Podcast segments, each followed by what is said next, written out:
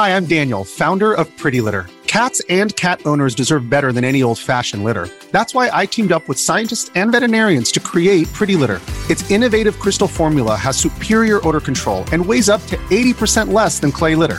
Pretty Litter even monitors health by changing colors to help detect early signs of potential illness. It's the world's smartest kitty litter. Go to prettylitter.com and use code SPOTIFY for 20% off your first order and a free cat toy. Terms and conditions apply. See site for details.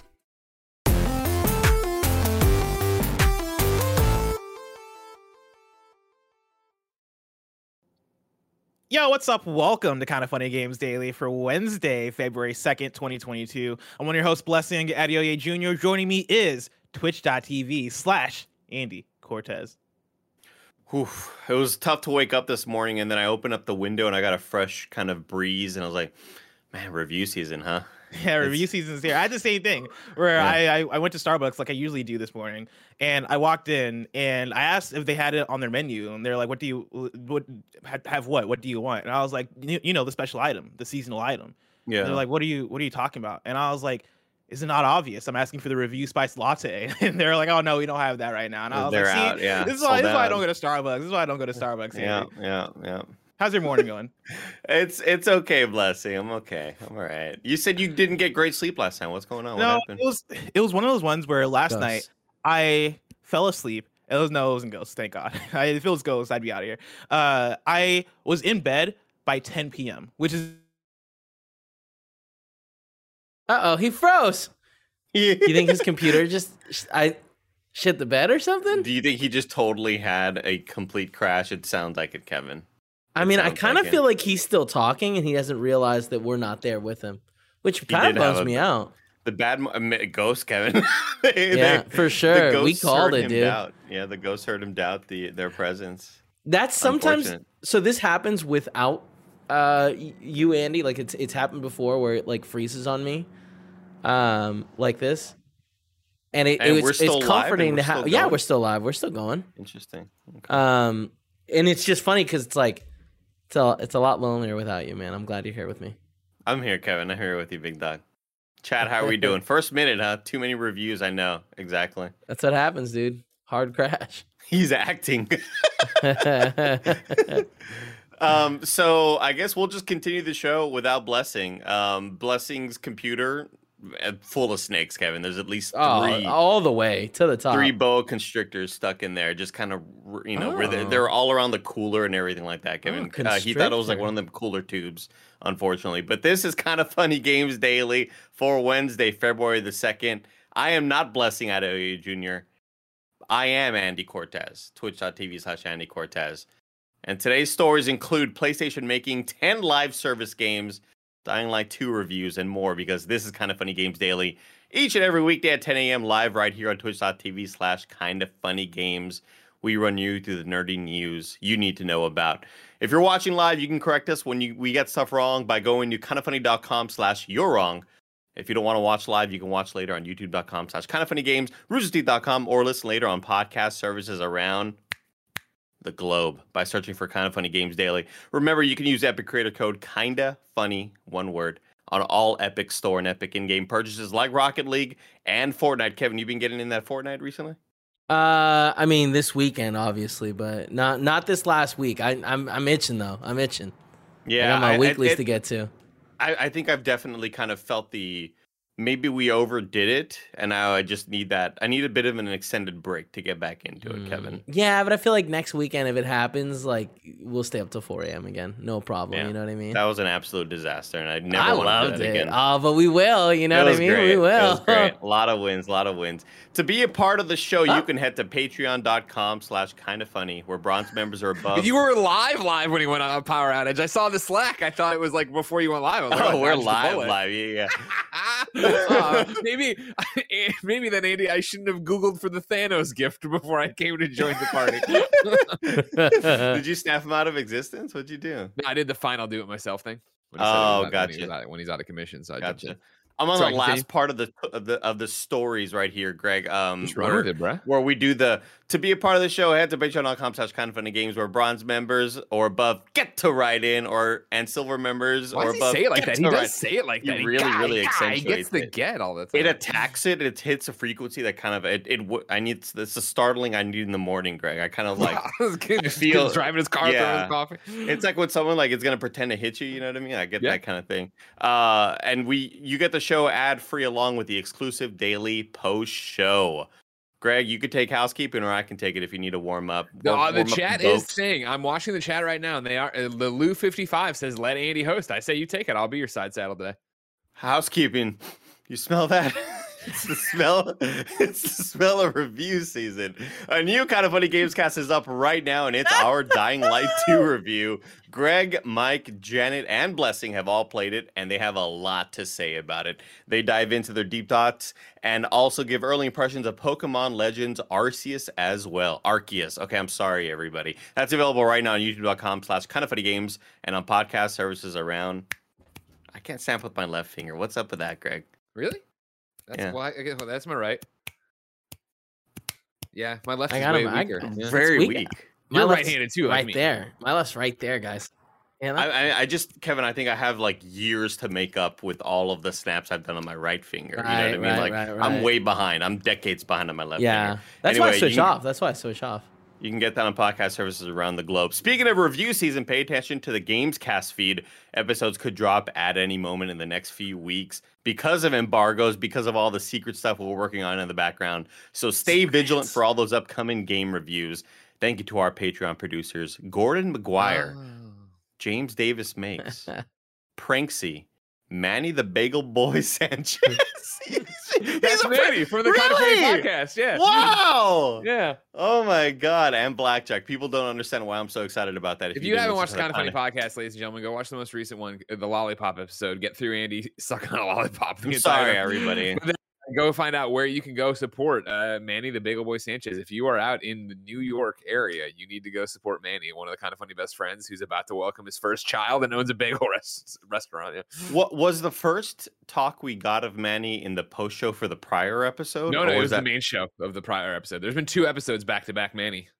Wow. Thank Now you Manny, for. and Manny the Bagel Boy was like, I guess with all this free promotion you've given my bagel shop, I should probably support you. Very, very cool. Thank you, Manny the Bagel Boy Sanchez and Blackjack. Today we're brought to you by DoorDash, but we'll tell you about that later. For now, let's begin with what is and for what forever will be the Roper Report. Time for some news. Greg, we have eight stories today. A baker's dozen. PlayStation is planning to launch more than 10 live service games by 2026. This comes from Ryan Dinsdale at IGN. PlayStation plans to release more than 10 live service games by March 2026, a feat that will be helped by its acquisition of Bungie. Speaking during Sony's latest earnings call, CFO Hiroki Totoki said, through close collaboration with Bungie and the PlayStation Studios, we aim to launch more than 10 live service games by the fiscal year ending March 31st, 2026. Live service games are games that are. Uh, I thought we were just going to straight up get a definition to it. We sure are. Uh, we're getting they're games that get updates with new content over time, often making the majority of their money through in-game purchases rather than initial sales. Totoki pointed to a huge jump in revenue from these kinds of games as part of the reason for Sony pursuing the model. From calendar year 2014 to calendar year 2021, the size of a global game content market doubled, driven by add on content revenue from live game services, which grew at an average annual rate of 15% during this period. We expect this trend to continue going forward. Bungie's early investment into live game services into live service games with and with the launch of Destiny in 2014. A lot. God, it was 2014. Are you kidding me? Isn't doesn't that sound ridiculous? That's I- eight years. Someone made the joke yesterday when we were talking. I think it might have been Jeffy Grub Grub, somebody on Twitter about the fact that we are eight years into Destiny's 10 year plan. And that I remember in not even 2014, I guess what uh, you're wrong if you want to give me the actual date, but like what 2012, 2011, when Destiny leaked because of everything that leaked and IGN reported on it, yada, yada, yada. And I remember reading that, that they had a 10 year plan for it, and everybody's like, no fucking way. There's no way you're gonna make this into a 10 year thing. And then here we I, are. oh my goodness, what's the next ten years, Greg? Anyway, we'll get back into it. Sorry about that. Oh no! oh no, that's what you say. it already feels like it's been 20 years of that game. A wealth of experience and superb technology in the space, Toki said uh, Sony sees the major asset in acquiring the studio. The strategic significance of this acquisition lies not only in obtaining the highly successful Destiny franchise, as well as major new IP that Bungie is currently developing, explained Totoki, but also in incorporating into the Sony group the expertise and technologies that Bungie has developed in the live game services space. We intend to utilize these strengths when developing game IP at PlayStation Studios as we expand into the live game services area.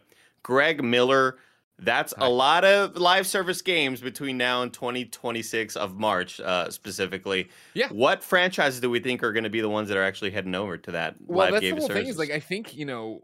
PS I Love You XO XO available right now. Uh, we went through obviously the ripples of the uh, Bungie announcement that they were being purchased by PlayStation, and you know one of the things I put on I titled the episode was that you know Bungie's going to revolutionize PlayStation, and it was really based off this Jim Ryan from PlayStation, Pete Parsons from Bungie interview with GamesIndustry.biz, in which Jim Ryan goes into detail, and, and honestly, I think especially for Jim Ryan, who is very corporate speak, uh, speaks very plainly in terms of like, hey, you see, play- we're going multi-platform. You've already seen us do that as PlayStation. Uh, PlayStation is known for single player, you know, high uh, end AAA experiences. Uh, Bungie's known for multiplayer. We want to get in that. We want to integrate that in. And even though apparently he didn't pay his power bill, so you can sit there and question how much Blessing knows about electricity. What I do know is that Blessing put up a great Twitter thread, right? And, and it- he did it right after that uh, uh, games uh, games industry biz article went up, and before PS I Love You. And he said, in regards to being aggressive about live services, and he listed this. Insomniac is hired for a multiplayer project. Same with Sucker Punch. He's linking to different articles, by the way. Same with Sucker Punch. Naughty Dog. PlayStation partners with ex Treyarch devs on a game that will probably be a multiplayer shooter. Firewalk is making a AAA multiplayer IP for PlayStation. Now you can go over there, you can grab into what's going on with Bungie. Of course, yes, Destiny 2 continues, but they talked about this new IP they have. They're doing one. And then you assume Blessing's not here, neither is Sancho West, but I'll look around for him.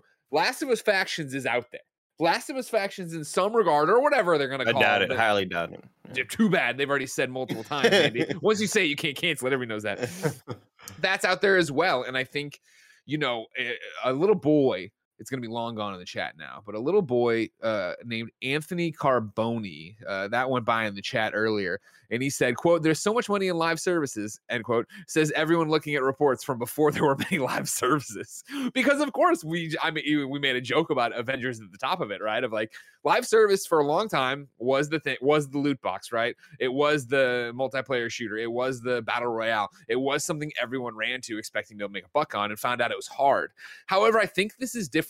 And why I think this is different is I think you can look at something like Sucker Punch's, uh, Ghost of Tsushima Legends, a mode that nobody was expecting that dropped, that, you know, uh, got a fan base. People really loved it. You know, they supported it with the raid. Then they put out more content when they put out the director's cut for PS5 of Ghost. And I think if we start thinking of Sony first parties making live services like that, it gets a bit more interesting. And not as, hey, um, Sony Bend is going to make the next Destiny. That's not going to happen. You're not going to get something that big. You're going to get more, I would think, smaller things like this that are games with a purpose. Factions, you know, for as much as people uh, love it, if you missed it on the first Last of Us, right, is a smaller multiplayer mode. Like there's a lot to it. It goes on really long. That's why I didn't like it that much. But like it isn't meant to be you play it endless like Warzone, right, Andy? Yeah, I think that makes a lot of sense. Uh, making the smarter plays of not trying to do the next 10 year plan game, as opposed to making the game and being realistic and understanding that yeah, people are loving this uh, Ghost of Tsushima Legend- Legends right now, but we understand that it's probably not going to last for the next eight years based on the content that we're putting out for right now. How can we kind of have these smaller, Yeah. more condensed experiences? I think that's Andy, definitely the say, right play. why do you think they would need more smaller, condensed period uh, experiences, games that could end quicker? Could it be because PlayStation Spartacus will need content in the way Xbox Game Pass needs content, and maybe not every game needs to be something you play for 400 hours? This guy's thinking in 4D right now. This What guy, Greg. Miller. What I do over here? Are you on the board? How do you, how do you know all this stuff? You know, I don't want to. I'd rather not reveal my sources. Oh, okay. Now, Blessing confirms his power is out until 1:30. Awesome.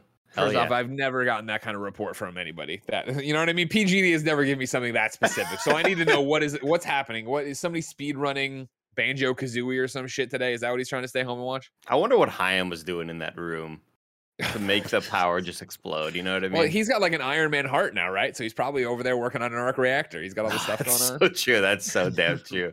Anyway, this is all interesting stuff, and I'm excited to see exactly what sort of titles make that jump over, and whether wh- the amount of substance we'll see is the thing that I'm interested So- in most. D- You played Legends, didn't you?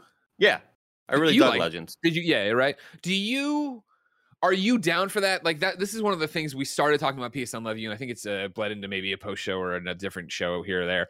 Like a smaller experience. I know you love a good multiplayer thing. I know you love. You know, you're out there Warzone clicking heads, as the kids say on Twitch.tv slash Andy Cortez. Uh, are you fine with smaller experiences that would be something akin to? And I'm not. This isn't with the game I'm pitching, but akin to I think how we all played Aliens Fireteam Elite for like three days a week or whatever where it was like this is fun and like this is the the thing on PSL I talked about is like I feel like Games Pass and what games like this could be they remind me of Blockbuster when you'd go and rent a game for a weekend for a sleepover and you'd have fun with it but you didn't put in your whole you know at the time 50 bucks or whatever so you didn't feel like you had the same expectations. Yeah, those games that where maybe somebody's maybe the average person will put in two dollars, but you get the whale who's going to put in 130 bucks, and that Yeah. kind of happens every once in a while. I'm totally down for those experiences, but that's also just due to my nature of just getting super hyper focused on one thing for at least three days and then quickly growing tired of it. I feel like that's kind of my mo with a lot of mu- multiplayer games, and it's never a, uh, you know, like I feel like people will say, "Oh, well, Andy stopped playing that game super fast. It must not be good." No, I just moved on to another game. That's just kind of how I work with video games. So I'm super down for those more. Uh, again, experiences that are really uh, full of substance and good gameplay and a great experience, but I don't need to be there for a 10 year plan because I won't be there for a 10 year plan. Uh, and I think a lot of that also just comes from the fear of getting left behind in a lot of these games as well. Sure And I think that can happen pretty easily with a game like Destiny 2, which I feel like 100%. I think about once a week. Sh- should I go back this week with this next expansion? And then I see a tweet from somebody saying, "Holy shit, I'm lost in Destiny 2," and I go, "Nah, I'm good. I'm it's a probably full time good." job, right? That Yeah. that's I you can I you know Destiny two. Me and Barrett tried to do it, and we were like, all right, cool. And we got in there, and it was like, what? Are we doing? All right, this is the cool thing, and then that New wasn't free, so we need to buy. We're like, all right, we're at it, and it's the same thing. You know, not even to uh, uh, uh, or, uh, you know attack Destiny two for some reason. Like it's the same thing for me. Like I have what more than nine hundred hours into DC Universe Online, and when I try to come back for an anniversary event, when I it's just like over, I'm like, what is going on? Where where are the armors I should be buying? What is happening? And I I bounce off because it's overwhelming. The whole place changed currency. They you no longer use the old things that you used to Hundred use. percent. That happens all the time, and the marketplace is all jacked up. They got exobytes everywhere. I don't know what's happening. Well, I expect a couple of tweets from Gino and from Alex O'Neill to tell you to get back in. Oh no, Gino's all about Final Fantasy 14. Alex O'Neill be the one to get mad at you and say it's not that tough. Let me actually, you know, it's just, it's, it but it's like I want to jump in and have fun with the game, and I think that's why these shorter experiences work to some extent, right? Whereas I, I do feel like something like let's say Back 4 Blood, which I missed, right? Uh, Benjamin had the nerve to be born like right at the release date. the nerve of this guy. You know what I mean? Everything's got to revolve around him. This kid. Every time he makes me wipe his bottom, I'm like, this isn't about you all the time. You know what I mean? Do something for yourself. Yeah. Uh, but I missed that boat. But when they drop DLC or there's some anniversary event or whatever, that's the kind of game I can drop back in and we're gonna be fine with. Okay, run and kill things. It doesn't matter. And maybe it'll be even better. It- it's similar to what happened with World War Z, where we played that here and there, but then when they did that bigger update and we dropped in, it was like, okay, cool. I understand what's happening. Over the weekend, I put in uh, even more time into Rainbow Six Extraction, and I want to get Ah. back in there. Yeah, yeah. and I want to. I'm like raid ready, whatever this raid is that they have, the level 16, whatever the incursion. I don't know. I'm not gonna pretend to know like I know what the title is, Greg.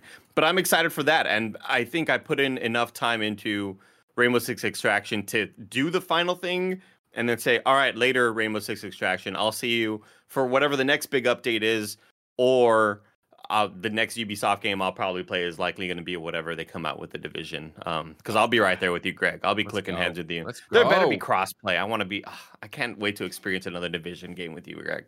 Was some fun. great times. Enough of story number one. for DLC too, or Wait, for what? Uh, Division Two. Still getting Division Two content at some point. Remember that got pushed. That was supposed to be last year because the the surge they saw at the end of Warlords of New York, and they're like, "We'll make more." And they're like, "All right, cool. It's taking longer, so it'll be." I think they actually said February. Maybe they said spring, but I thought they said February. I was going to move on to the to the next story, but did you ever finish that raid? Uh, the first one, Yeah.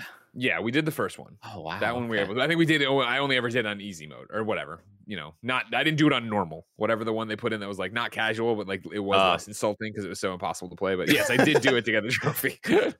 Story number two. Speaking of PlayStation, PS5 sales fall behind PS4's pace due to semiconductor shortage. This comes from Jeff Grubb at GamesBeat.com. Y'all may have heard of him. Sony shipped 3.9 million PlayStation 5 consoles during its fiscal quarter three. That brings the company's total to 17.3 million PS5s shipped as the end uh, at the end of 2021. While that is another strong number for one of the fastest selling consoles ever, it is down to the 4.5 million Sony shipped during the same period last year. Sony told investors that this shortcoming is due to supply chain disruptions and component shortages. The company also expects these uh, these issues to continue.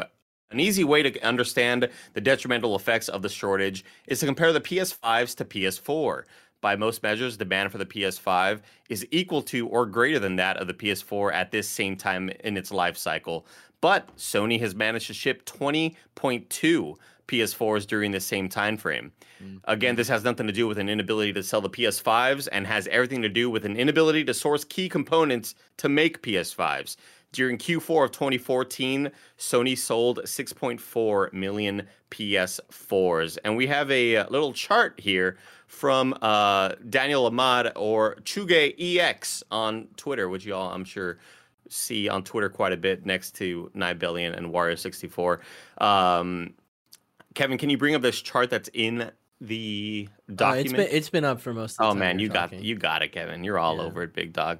Uh, the PlayStation 5 is sold in uh, 17.3 million units as of December 31st, 2021. I feel like a lot of this news isn't too surprising, Greg. I think we knew PlayStation's going to sell as many as they can uh, possible if they have the product to actually sell. That's we knew that was always going to be sort of the barrier for Sony trying to break uh, any sort of records that the PS4 did. I'm not too surprised by a lot of this news, Greg. it's not surprising. It's more heartbreaking, I think, especially when you look at the chat, uh, the chat, when you look at the chart here, right? In the fact that even in the midst of this semi-conductor shortage, right, and the pandemic and everything else, PS5 and Sony at that point were able to keep com- co- comparable to the PlayStation 4 numbers, right? You see all these things where even when they fall behind in Q2 and Q3, it's minimal. It's not that bad.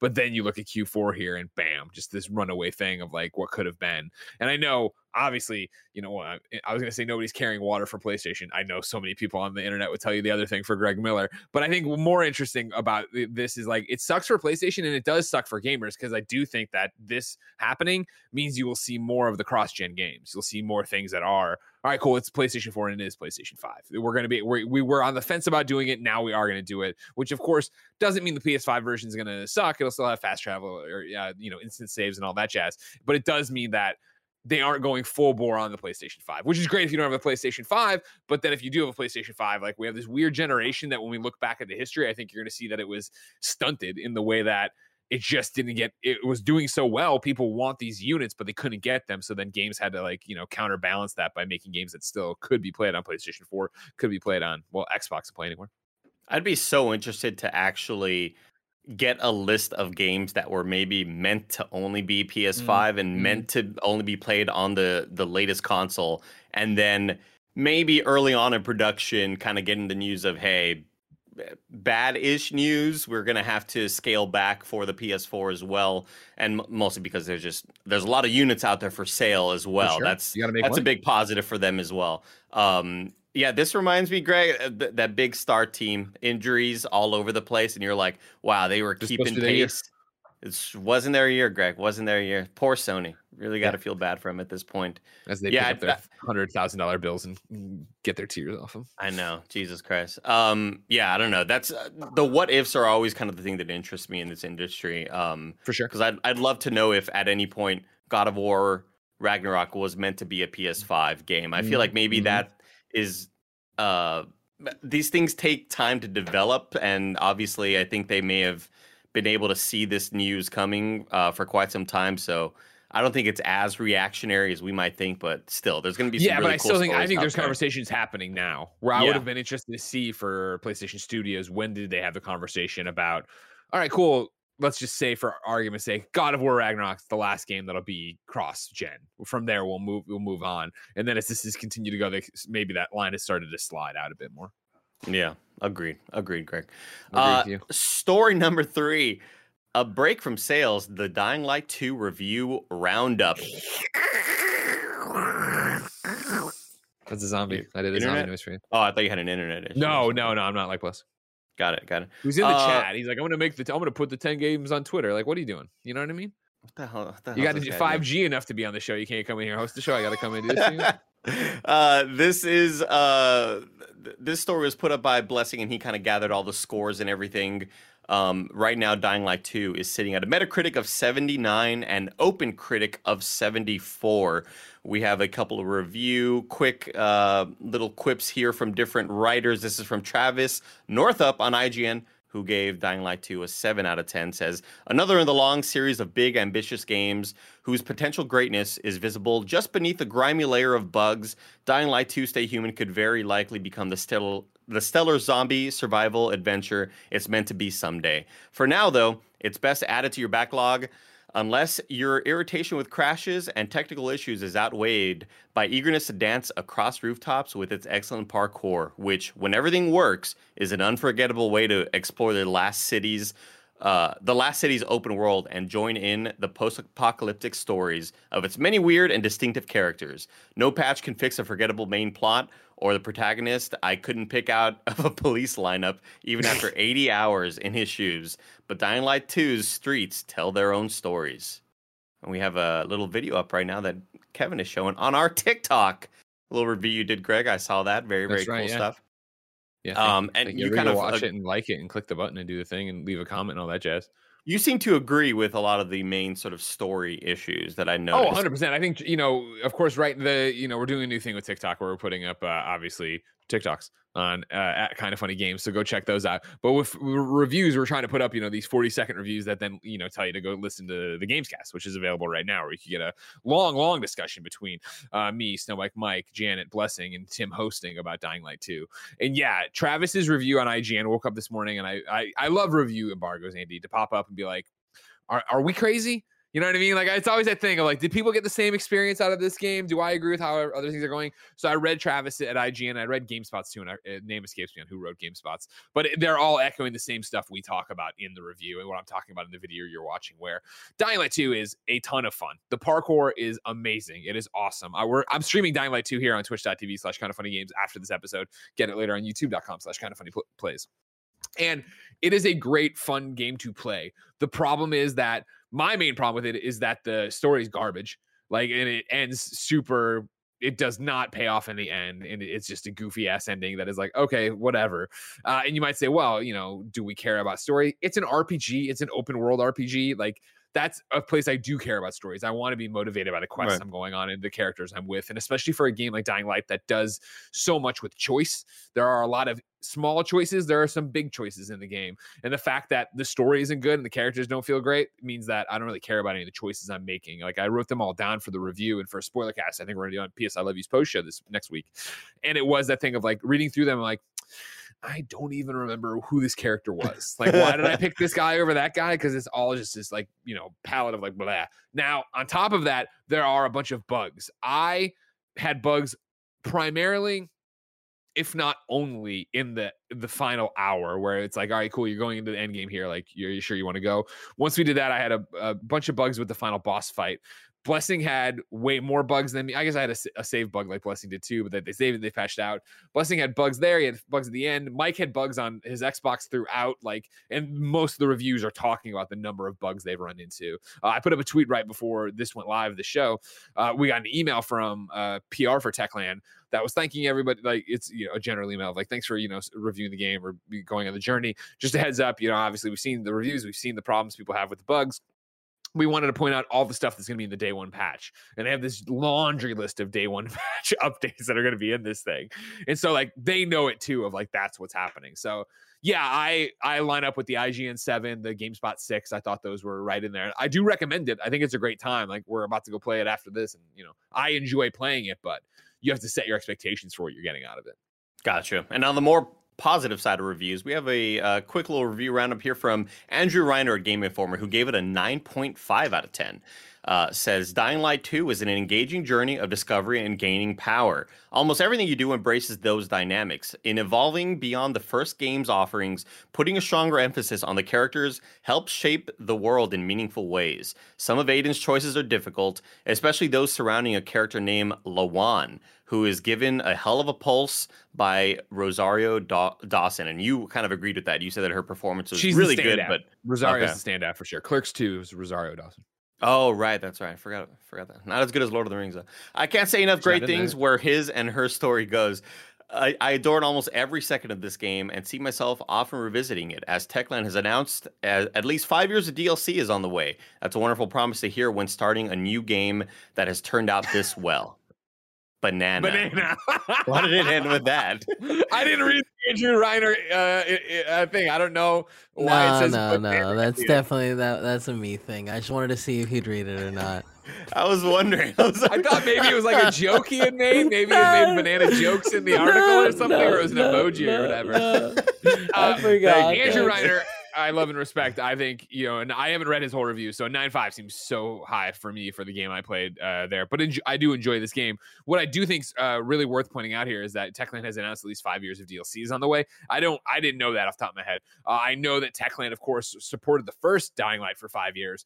So one of the things I talk about in the review is the fact that you know if we're gonna get hung up on bugs, that's one thing. That was going to get patched. This is going to be that. It'll be interesting what this game evolves into. And again, as somebody who enjoys playing it so much, I definitely could see this being that they drop a new island, they drop some new quests that I'd want to get back in there and go for it. My my hope is that you know when review season here clears, uh, I can double back and look at it. And the platinum, I don't know about because they got a couple trophies at the end, Andy. They're like get these collectibles, and Ooh. it's like there were a lot of collectibles, and I would not put it past that at least one of them is in a place I can't get back to, and I'm not going to replay to go get them. So we'll see. But it's still fun. I can't wait to play it with uh, Mike here afterwards. Not with Well, him, but you know, but meteorologists have been, you know, forecasting that review season won't be done for a long time. It's going to be a longer one this this time of year.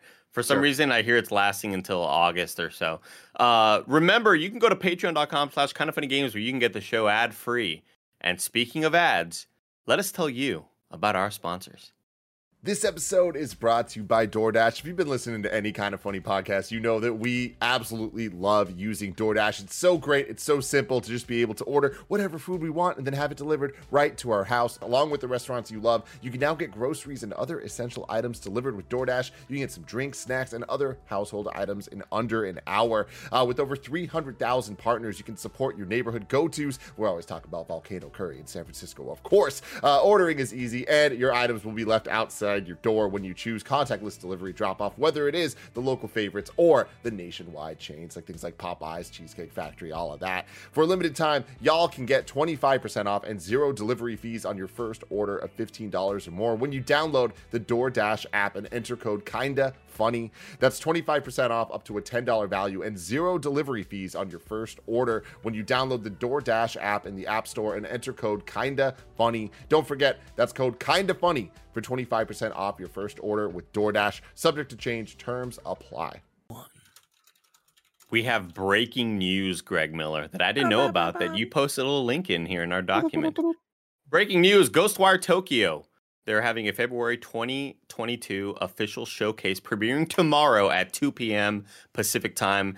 The game is releasing on March 25th, and uh, there's a YouTube video that I'm assuming is a little kind of teaser for this. Or no. So what happened is this is yeah, this came from uh, again. Uh, Blessing can't be on the show apparently, but he can read Twitter and put Wario sixty four tweets into uh, Oh, kind of funny games daily. So there's no blog post up, which I think is interesting because usually you time these out with it, but there is the YouTube video, the YouTube premiere where it's counting down to premiere in Mm. 27 hours right now on the official PlayStation channel.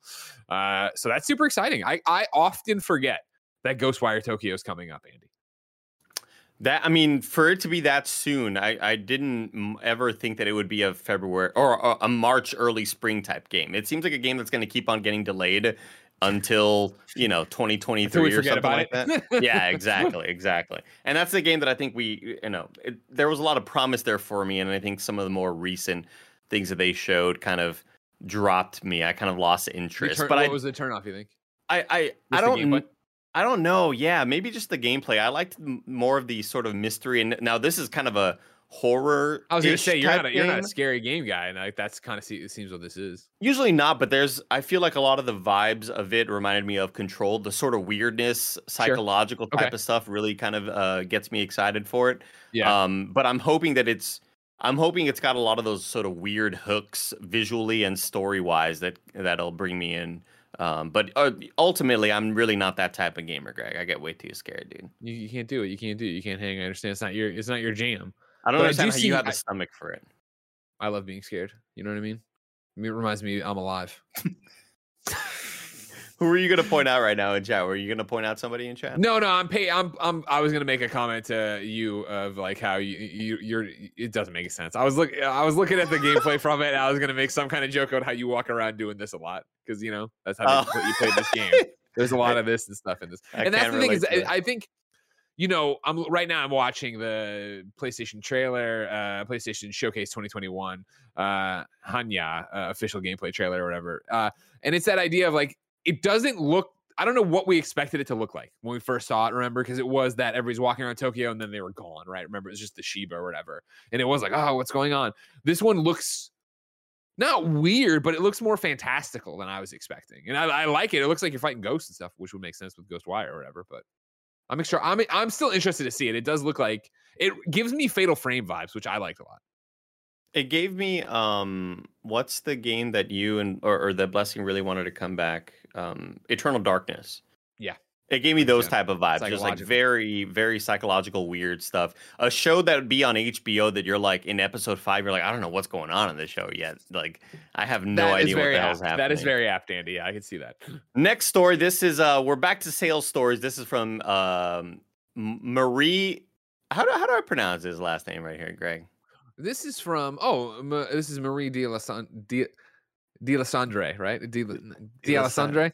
Damn it, Marie I've, D. I, I've said Marie's last name a million times, but you, I have to psych myself up for it because you know I'm a big moron. Marie D from Game uh Game Industry Biz. Uh this is says EA says Battlefield 2042 sales were disappointing. During EA's earning call for quarter quarter 3 of fiscal year 2022, CEO Andrew Wilson touched upon Battlefield 2042's disappointing sales. In its quarterly results report, EA initially gave very few details about the title's performance, but during the call, Wilson admitted it was a tough launch. We did have a challenge in Q3 as the launch of Battle 20, Battlefield 2042 did not meet expectations, he said. Battlefield 2042 was always an ambitious game, and our teams pushed to innovate across many dimensions, including massive scale and 128 player matches, new modes, new dynamic gameplay, and more. Developing this game with our teams working from home for nearly two years ultimately proved to be challenging. He pointed out unanticipated performance issues with the title as well as design decisions, which did not resonate with everyone. Battlefield 2042 will continue to be updated in the weeks ahead. Wilson continued, adding that its first per- its first season of live content is being pushed back to early summer 2022. CFO Blake Jorgensen mentioned a tough Battlefield launch as well, also deeming its sales disappointing. We're committed to turning Battlefield around and building a sustainable live service. Even if some of the actions we're taking, like moving the first season into fiscal year 2023, impact net bookings in the short term. Greg Miller, are we I surprised by any of I this? I hate net bookings in the short term, Andy. oh, Drives me crazy. You've been watching Succession too, huh? I finally Yeah. finished it, Greg. I do. I- um, my gosh, my my annoyance when I realized that there was only nine episodes in season three. Yeah. Where's where's episode ten? What are we doing here? Anyway, I'm not surprised by any of this news, Greg. Uh, I think we sort of saw a lot of this coming. We um, I, I think Do we see it coming when we hated Battlefield? is that, was that the giveaway? well, I think back to my first preview session. Uh, when we couldn't even really get into the game because there was a big Amazon uh, online web services outage, and we couldn't really even test it out, unfortunately, for Battlefield. Uh, but at the time, we just thought it was an issue with the game, and it's me and Snowbike Mike, and we're with Bruce Green, who has got to be the world's biggest Battlefield fan of all time.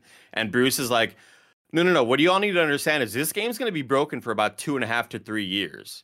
And then it'll get really really good but this is just what battlefield does like i'm used to this i'm the biggest fan and i understand this is kind of how the games go and that was a Why be a big bummer to me that was a, that was a be pretty a fan of that, Bruce? that, that was a pretty Why be big a fan of that, Bruce, me. and have never played Uncharted? Any of them? Are you kidding me? wait what uh, oh wait he did though didn't he He just did it. Yeah, he just did it like two weeks ago, where he did a 24 Right. hour stream or whatever, where he had never played Did any he like 'em? Uncharted, so he started there. Yeah, but I mean, he's exhausted. He's trying to shove them all into this 24 hour thing. You know what I mean? Yeah, you got to do I, it I- quick. I rated him he said that you were berating him in the chat I'm berating him right now because that's the thing is like you know not only had he never played an Uncharted, It's just what he then put does. it he then put it onto his audience and said, all right, you know maybe I'll play through all of them if you pay me money. You know what I mean? And Right. then when it was done, he goes, I'm going on vacation with Autumn, and then they just went away. You know what I mean? No fanfare no review You know what I mean? You hear about like all these crypto bros, you know, fleecing people out of money for NFTs. Who's gonna call? Who's gonna blow the whistle on uh, Bruce? Everybody, blow the whistle on Bruce Green. All right. Where did all that Twitch money for Uncharted go to? Hawaii? Don't it's weird that you're Greg. trying to get to the bottom of this Don't really really this, Look at my Greg. odd. financial records. what's up Kev? I said, don't be this person, Craig." Don't call him out. What are we doing right now? Anyway, yeah, uh, a lot of this news is not super surprising. We saw the way it launched. We saw that Yeah. they were missing features like having a scoreboard, which was like something I couldn't even fathom that you couldn't hit tab to check out what the score was and how many kills you had and like in-game stats at certain moments. It was it was just kind of bizarre that there was a lot of like just common things missing that they said we're looking to add some of those things later into the game. So I'm not super surprised by it. I I was always going to be down on Battlefield 42 just based on what the gameplay is. It's always felt uh, inconsequential. I've never feel like I have really a stake in what's happening. I'm kind of just. I've always mentioned that it feels like the pregame lobby for Warzone, where I just drop in and I'm waiting to enter a match in two minutes and I'm just shooting shit. None of this matters. You're not really trying super it's hard. just I, yeah i just don't really feel like I, i'm more of the like 4v4 type of, of player where i feel like what i do actually dictates how the match is going to go so I, it, it's never really been the game for me anyway but i um i understand that a lot of battlefield hardcore fans were obviously pretty disappointed with it as well story number five more breaking news from greg miller This is from also from Blessing at Adeoye Jr. So shout out to him. man he's killing it out there good job to Maybe we should just not have. He's doing his best work with no power. You know what I mean? Because I don't know if you know, ladies and gentlemen. Like Again, we can Spider-Man. sure. Take away the suit. Take away, if you, if you're nothing without a suit, you don't deserve it. Little Robert Downey Jr. Great impression. You nailed it. I'm sorry. Back Thank to the you. news. Uh, this is breaking news. Suicide Squad video game is delayed until 2023. This comes from Jason Schreier. Who predicted this in the Games Cast? Didn't somebody? Greg Miller. Shut up! I don't, I don't. I don't think it was my full blown prediction. I think when we were, we were talking about the fact of like Gotham Knights versus Suicide Squad, and somebody was like, "I think Suicide Squad's going to hop in front of Gotham Knights." I was like, "I don't think so at all." Oh, I think I think Barrett said that. I, good job, Barrett. Or bad job, Barrett? I don't. I don't know. you know what? We'll decide in January. We'll figure out who was right. Doesn't matter. Okay, gotcha. We'll see. We'll see how many points get removed in 2024. Is what I'm most excited about. big, Warner- big problem. Yeah. Warner Media has quietly delayed a video game based on the Suicide Squad comic books until 2023, according to people familiar with its development. Several other big video game projects from Warner Brothers have also been pushed back. Titles based on Harry Potter, Batman, and a Lego version of Star Wars were all planned for 2021, but slipped into this but slipped into this year due to production problems caused by the pandemic and other development challenges. Warner Bros. had originally said that the Suicide Squad game, which features a crew of comic book anti heroes battling against brainwashed superheroes like Superman, would also be out in 2022. It feels weird to say Warner Bros. Yeah, Just you feels like a- say, we used to say Warner Brothers. It's I like when you saying- see CORP, Oh, no. core, you know, core. Isn't it to make it or CORPS? you Yeah, I mean? Yeah, I Core, think I, that sounds stupid. once I got really good at that, I was like, wow, this is like a new level for me to say core instead of corpse. You Sure. know what I mean? Yeah. Well, corpse makes sense. I hate that the fact that like why have all these invisible rules to language. Mhm. You know what I mean? Just the, you put the letters down. I'm going to say them. That's how. Suddenly, the word "woe" is being changed in the spelling. Don't even get me started on that. that drives me. Uh, yeah, I'm not surprised by this. I thought, you know, once uh, Gotham Knights slipped, I just assumed why would you put Gotham Knights and Suicide Squad out there if you're WB? Like, obviously, give people time and obviously pandemic and all that stuff. But I think you got to start juggling how many superhero games you're putting out from WB that are kind of in the same thing of like the Batman Arkham universe, which I know Gotham Knights is. I know this one is, but you know, you, you, you follow, you vibe with what I'm saying here. I'm not saying they're exactly the same, but I think if you're WB, you want to spread that love a bit more. I was kind of really excited about the more recent showing from it uh, that we saw, where it definitely shows it's a much different game. What Gotham Knights is trying to be. Oh, It is sure. definitely this sort of more of a, a four-player, third-person shooter type game with characters that have these really different, unique abilities. I was a lot more encouraged by the second showing that that we saw from it because uh, up until then, it had always been. I'm gonna play Gotham Knights. It looks like I'm not really gonna care about what Suicide Suicide Squad has to say or do. Uh, but that more recent show, and I was like, oh, okay, this is kind of differentiating itself, and it's gonna be in a different sort of area of gameplay. It's not trying to. Oh, for they're, sure. they're not gonna be on the same game on two different spectrums. You know. For me, it's that Gotham Knights. I'm. I Gotham Knights. I can't wait to play because I love those heroes. I love Batgirl. I love Nightwing. You know what I mean. I love Robin. I want to. I want to get in there. I want to. I want to be those characters. I want to play those with my friends. Suicide Squad. I'm. I can't wait. Eh, I, I don't have unbelievable hype for Suicide Squad. I'm way more hype for Knights. Suicide Squad. I'm hyped for strictly because it's Rocksteady.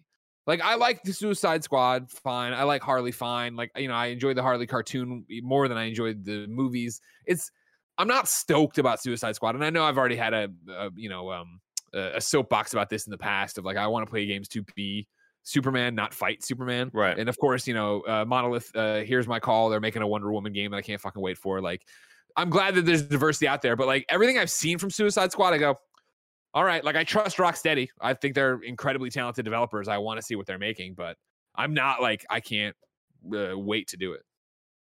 Well, people will have to wait until 2023 They for will. Suicide Squad, the video game. Uh, so for people looking out, uh, looking forward to it, sorry, you're gonna have to wait. Play Hyper Light Drifter until then. It's another game that you might have some interest in. Story number Are they similar? Well, you know, Greg, at this, it's a game, right? You're That's true. it. You're using a controller or some or a mouse and keyboard to play. That makes sense.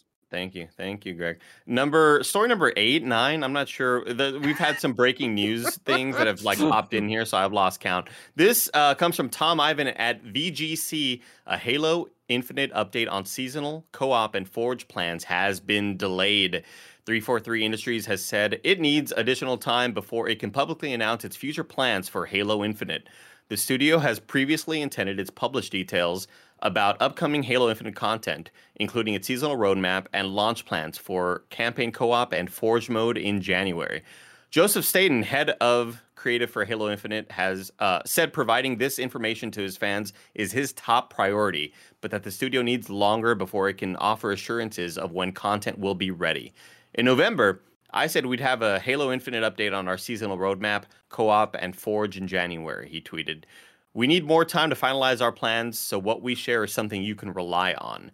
This work is my top priority, and we'll have an update as soon as we can.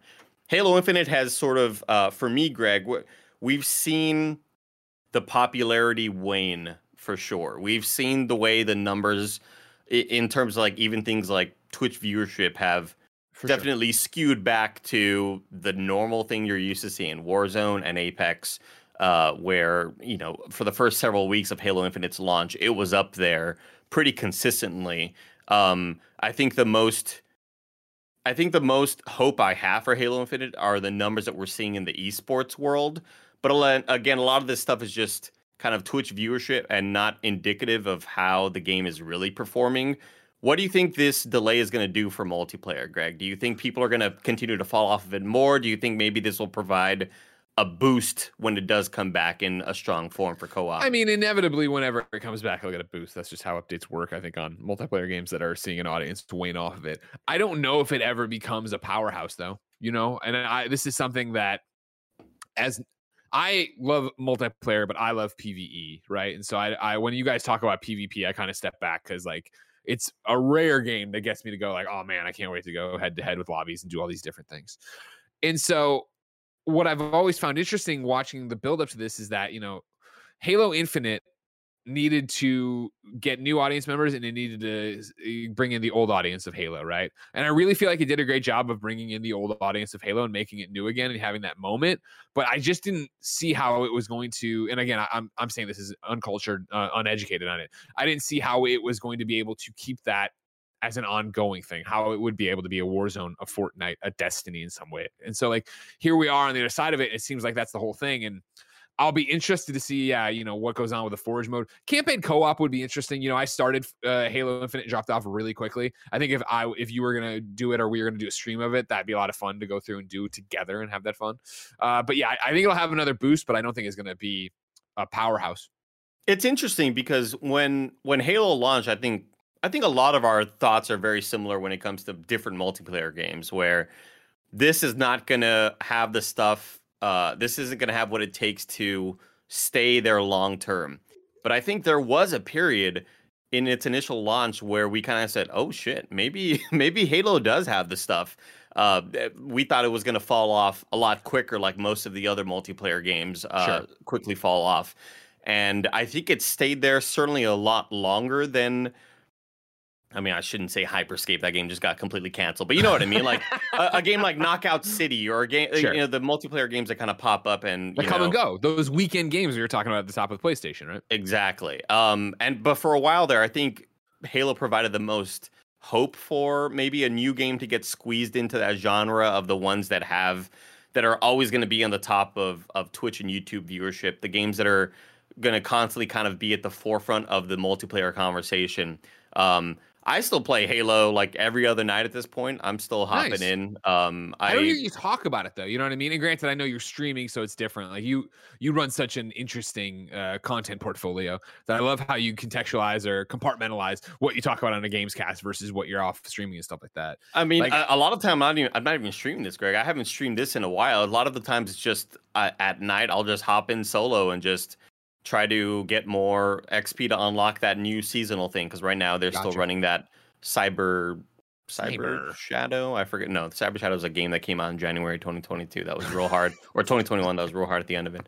Anyway uh, yeah we'll see if halo kind of has the stuff to come back in a strong way. Um, it's not looking great so far but i know the player base is still strong right? Like i hate when people jump to the dead game sort of thing. Of course. It's not a dead game by any means. Um, i think it's just we thought I was going to be able to stick up uh, and stand up to the war zones and apexes of the world.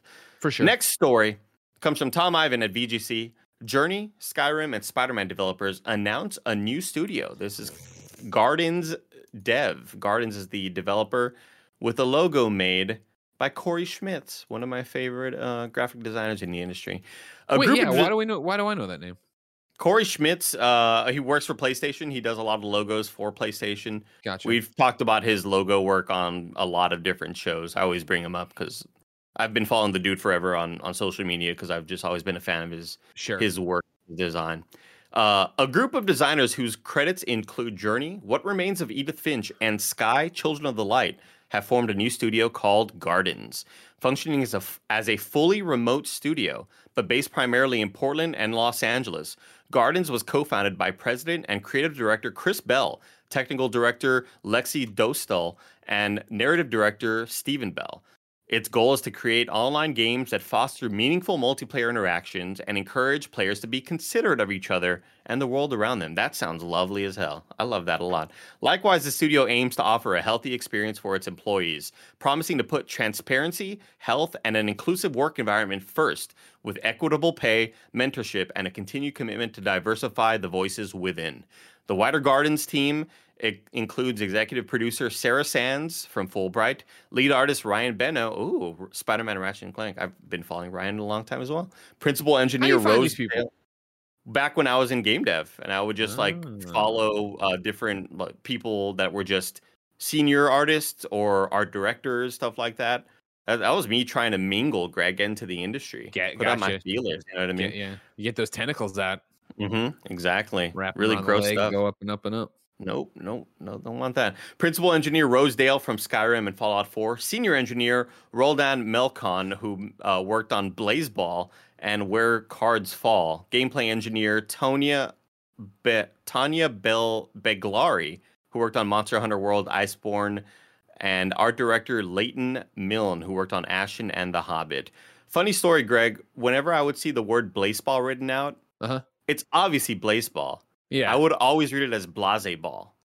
oh, okay, sure. I can don't, I, and I don't know. It was just, it was just a stupid thing in my brain. I would always do that. But this studio sounds like the ideal place to work, and it sounds lovely. and I might, I might apply, Greg. I don't know why. Like I have no nope, interest. Andy, don't do that. That doesn't. Sound I just don't really have interest working there, but it sounds just really nice. Like they. I mean, it's one of those a things really where it's, it's bar. functioning as a fully remote studio. So if you could just do that job and your job here, that'd be great. I guess. yeah. Oh, that would And be really, really night. Yeah, that'd be cool. I could barely do my job here, though. Let's be honest, though. Yeah, Let's fair be enough. honest. Uh, this studio sounds great. You know what I mean? I think even looking at just the logo there for Gardens, I'm like, yeah, this is a Greg Miller ass studio. Mhm. this is some shit that I'm gonna want to play for sure. Journey, What Remains of Edith Finch, Yeah. Sky, yeah, okay, cool, okay. And you start reading through it, you're like, yeah, Fulbright, okay, so Gone Home, one of my favorite games of all time. Gonna- Spider Man, all right, one of the best superhero games of all time. Ratchet and Clank, great game. Skyrim, Fallout 4, Where Cards, it's like, okay, yeah, yeah, this is gonna be a team that I'm gonna be interested to see what they come up with. multiplayer experiences though which is pretty interesting like i'm envisioning battle royale you're all children's of divorce with really tough uh like parent backgrounds right you're all landing and you're all kind of just connecting with each other and figuring out Huh. like you know what i mean like it's just all sort of like sure. meaningful stuff in life you know I would think more Um, like a journey, right? Like just uh, journey, like you know, very peaceful and calm. And you're doing your third thing. person shooter maybe uh story number 12 i'll say 14 at this point this one was really exciting for me yesterday this is uh and for a lot of the internet yacht club's mega announcement was mina the hollower this comes from ryan dinsdale at ign uh, if y'all don't know yesterday uh, yacht club had a special sort of event with g4 yesterday where they revealed their brand new project that has nothing to do with hollow knight and it's very very exciting uh, the developer of Shovel Knight has announced a brand new game called Mina the Hollower, a top down action adventure in a Game Boy Color style. At its Yacht Club Games Presents event, the developer launched a Kickstarter campaign to help fund the new project, promising a bone chilling action adventure with an 8 bit aesthetic redefined for the modern era. The studio's release of Shovel Knight in 2014, again, eight years ago, Greg. eight damn years ago. For me and Greg, Shovel Knight always kind of marks the beginning of a certain era of indie game for me. Um, and I can't believe that that was almost a decade ago. That really, really hurts. Um, It and hurled did so much with this game. Exactly. So many different spin-offs. Uh, it hurdled it in the mainstream success and spawned several spin-offs, but it hasn't revealed a new franchise until today, which was yesterday. Yacht Club has pu- uh, published non-Shovel Knight games, but never developed one itself. Mina the Hollower will, like Shovel Knight before it, combine classic and modern styles and will feature 60 frames per second combat in a world of mystery and horror. Yacht Club Games director and designer Alec Faulkner said the studio was returning to Kickstarter to recreate the feeling of Shovel Knight's development, which was also funded through the crowdfunding service. We want your feedback, collaboration, and support in making Mina the Hollower the best game it can possibly be, he said. That's why we're returning to our roots and kicking off Mina the Hollower's development as a Kickstarter campaign. Though we're financing a majority of this project ourselves, we hope we can create a more expansive game this way. More importantly, we want to build a community around Kickstarter, much like we, much like we did with Shovel Knight. Mina the Hollower has already met its initial Kickstarter goal just hours after the campaign launched.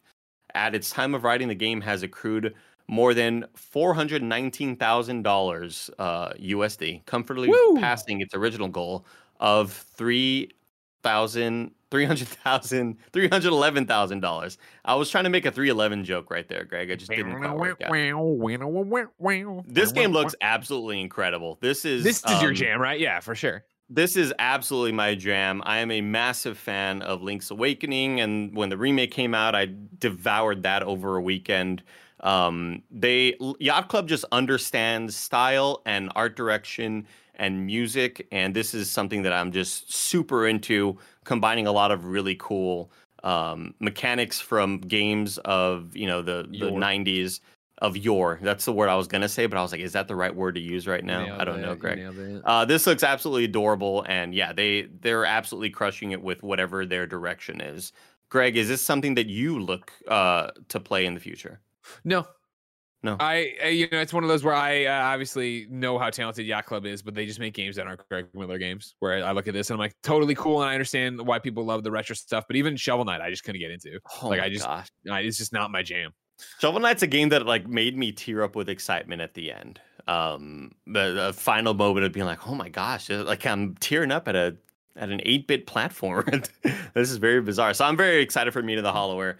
Um, they are totally nailing that sort of top down Zelda aesthetic. So shout out to Yacht Club. Congrats to them for beating that Kickstarter goal. Um, we have one more story that we'll just I'll quickly read. Team 17 is not doing NFTs anymore. Team 17 Lol. is today announcing an end to the MetaWorms NFT project. We listened to our Teamsters development partners and our games communities and the concerns they've expressed and have therefore taken the decision to step back from the NFT space. I, Greg, assume that this will be the first of many other studios to kind of Oh, this is far from the first. This is just the latest in the hey, we're Yeah. hey everybody, we're doing NFTs. We hate NFTs. Hey, we're not doing NFTs. Sorry, misread the room, everybody. Everybody get get on the same page. We fucking hate NFTs. Nobody wants them. Go away. Don't try to put them in your games. Even if you think you've solved it, even if you think you have the idea, don't do it. We had a whole thing about this yesterday because all of Team 17's like, you know, aggro crab, uh, they came out, they're like, fuck this, this sucks, and we hate it, and we won't work with them again. And then for, un, you know, unprovoked, the fucking overcooked devs came out like, we're never doing NFTs. Fuck NFTs. It's like people are now to the point where not only are they not d- not only are they not going to do NFTs, they're going to be very vocal about not doing them just to make sure that there's a, a counter argument out there, I guess, other than the people who are announcing they're doing NFTs and then immediately backing off. Man, it's making my prediction look worse and worse, Greg. I went full into thinking Sony was going to do it and then eventually back off, but I don't even know if we'll get to that point, Dude, which is you see- encouraging. Uh, Did you see yesterday? This didn't make the rundown here, but even EA backed off. EA, Wow. the v- most evil company, backed off. Jason Schreier tweets uh, from yesterday's uh, EA conference call or whatever, right? Incidentally, three months after saying NFTs are, quote, the future of our industry, EA CEO Andrew Wilson just said on an earnings call that they're not something the company is currently, quote, driving on. Definitely Wow. them reading the tea leaves of like, you know what? Uh, everybody hates this more than they hated loot box. We better back, back off. We better get out of this. Hell yeah, that's Now, pretty. does this that's mean pretty NFTs are dead? Of course No. not. I saw Evolve PR today, a video game PR company, put out a. Let me try to pull this up because it was like, and that's not the way I would have taken it if I was putting out a public statement about it. Evolve PR, right? This is the tweet they put up today. PR pro tip: If you're a game studio preparing to announce your NFT or blockchain project, just take a moment, breathe, realize you will experience significant blowback. It's going to happen. Are you prepared to push through it? If not, don't announce it. Consider other strategies. Is there a market for NFTs? Yes. Is it the general gaming audience? Nope. You'll need to find alternative ways to talk about it if you're not prepared to deal with the blowback. What a yeah, Or just don't do it. Or just don't Yeah. do it. Like I feel like you're that's like, like you know, did you murder someone? yes. Are you prepared for the blowback? No. hide the murder. Hide the hide the weapon. a lot of people not Say into help- that. Re- say you relieved them of their life rather than you killed them. Yeah. Do you want to burn down this rainforest? Yes. Okay. Well, you know, there's a lot of steps you're gonna have to take to kind of deal with the backlash from that. Uh, this is kind of encouraging, though, Greg. Like, uh, you know, but I hope that we continue to see more and more developers maybe not even get to this point. Maybe we hear more and more stories about, yeah, it was something we were thinking about, and then we kind of we kind of just read the room and said, ah, maybe not. You know, I think that's a, a good thing overall for the industry, Greg. yeah, we'll see how it keeps going. Obviously, this seemed to be uh, inevitable. It seemed the way everybody's pushing for it, and now there's been a lot of blowback to it. So, can gaming stop it? We'll see. Of course, the rest of the world cannot. we were talking about this yesterday. McDonald's, the U.S. Postal Service, the list goes. Sports everywhere. NFTs out the ass. So, I can't wait for a future where NFTs are no longer something we have to deal with or talk about. But that seems so far away, Greg. If I want to know the upcoming games list, something, something, where would I go? I kind of. Well, I say that part. Don't worry about it. You go to the official list of upcoming software across each and every platform is listed by the kind of funny games daily show hosts each and every weekday. Yeah. Out today, the sealed Ampoule on PS4, Xbox One, and Switch, the Waylanders PC, webbed Xbox One and Switch, in, invert on Switch. this this next one's got to be some, yeah yeah Yeah, yeah, Beebis too. Uh, Beebis spelled B E E B I S S. Yeah, yeah, Beebis too on Switch. The Dead Tree of Racnuna. Now, Kevin, this would have been a part to put like fake games that I would have just read because it, it- I definitely would have just believed that they existed. Yeah, but like that's not Kevin, the point time, of it. The next the time point Tam's is hosting. Put banana in here. Yeah, the, but the, the point is though, because then you'll be like, oh, a game named Banana. The point is to slip the word somewhere where it doesn't belong Gotcha. with just banana and a period, you should have and done just have like, you be like banana, and hopefully not even not even notice it. We'll get there. ban- we'll find banana someone. two on banana. That's what you should have. New dates. This is for new release dates or change dates. Puzzle Quest 3 will launch on March 1st, 2022, and be a free to play on Steam, App Store, and Google Play stores worldwide. Uh, Cannot fucking wait, Andy. Love Puzzle Quest. Really? I didn't know that about Do you remember Puzzle Quest? Were you eh, Puzzle Quest is like a definitive I just started an IGN game for me when that one Huh. dropped. I remember when Roper went on paternity leave and I, he came back and I, he's like, "You can play Puzzle Quest one handed," so I was fine because it was on Xbox 360 at the time. Interesting, interesting. Um, remember, everybody, you can write into kindafunny.com slash you're wrong to let us know what we got wrong in this show. Um, there's a, uh, a host note that says there's a new movement trying to trick you with breaking news here. Ignore it. Only bring up corrections to things you said here. Okay, thank you. Thank you for that. I'm assuming Blessing wrote that in. I appreciate that. Oh no, Jesus, no!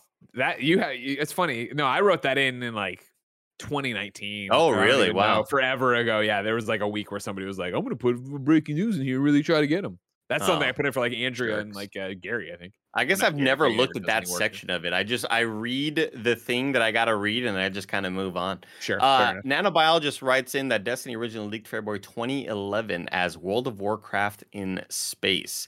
I remember it leaking and hearing that it was Destiny's or it was uh, Bungie's Star Wars. That like that's what they were gonna that's what Mm. they were going for, and I was like, wow, that sounds incredible. Um, Yojimo talks about a 10 year plan. It was a 10 year agreement with Activision. Um, 10 year plan. It's a 10 year partnership agreement. It has nothing to do with development of the game pro- uh, proper. Nanobiologist also writes in Andy, you're talking about the Maelstrom protocol. Instead of three areas, you go to nine areas. That's for Rainbow Six Extraction. That's kind of like their raid ish, more of the more challenging thing. We Nano, did, you, a- did you get all the trophy? The uh, Nano wrote in for a squad up this week, maybe last. He was trying to get all the achievements. Did that happen, Nano? I'm looking at the chat. Let me know. we hopped into one of their limited game modes this weekend where like the enemies were super spongy and it's kind of like all right there's no stealth here these enemies are in this room kill them try not to die it was a fun time we had some random with us who was just on it greg this guy was doing like the the, the countdown in the in the text communication wheel Nice. like the it would say like the character says three two what we'd all to the it was me and mike just like we were laughing so much what a great time um I love Gabe games are great like that. When you have Gabe. Hewitt's talked about the GameSpot uh, review that you were mentioning, Greg. Uh, that Mark Delaney is writing the review in Ah, progress thank for you. Dying Light Thank you very 2. much. Um, Nanobiologist also says, didn't that show note come from Gary and Jared hosting when someone said Persona 5 was announced for Switch? It was a week where people were given. It's a good memory you got there, Nan. I would have never remembered something like that. Very, very impressive. Tomorrow's hosts are Thursday, Greg and Tim. Uh, and Friday, Greg and Married to the Games, Gabe Patilla is coming back. What's it? What you got there, Greg? Ghostbusters Ultimate Collection. Oh wow, about that. You, do, you, look, you open up and look at there. They all Look are. how cute it is. Ah, Very, very, oh, that's very cute. Look, look at That- hold on, look at this. Wow. Oh, it's upside down. Oh Ah, wow! oh, can a you put the movies back in? Does does the Yeah. light leak out in any way? Any Oh, cool- I see what you mean. I don't think so. Oh, Oh, yeah, no, no, it does. It does.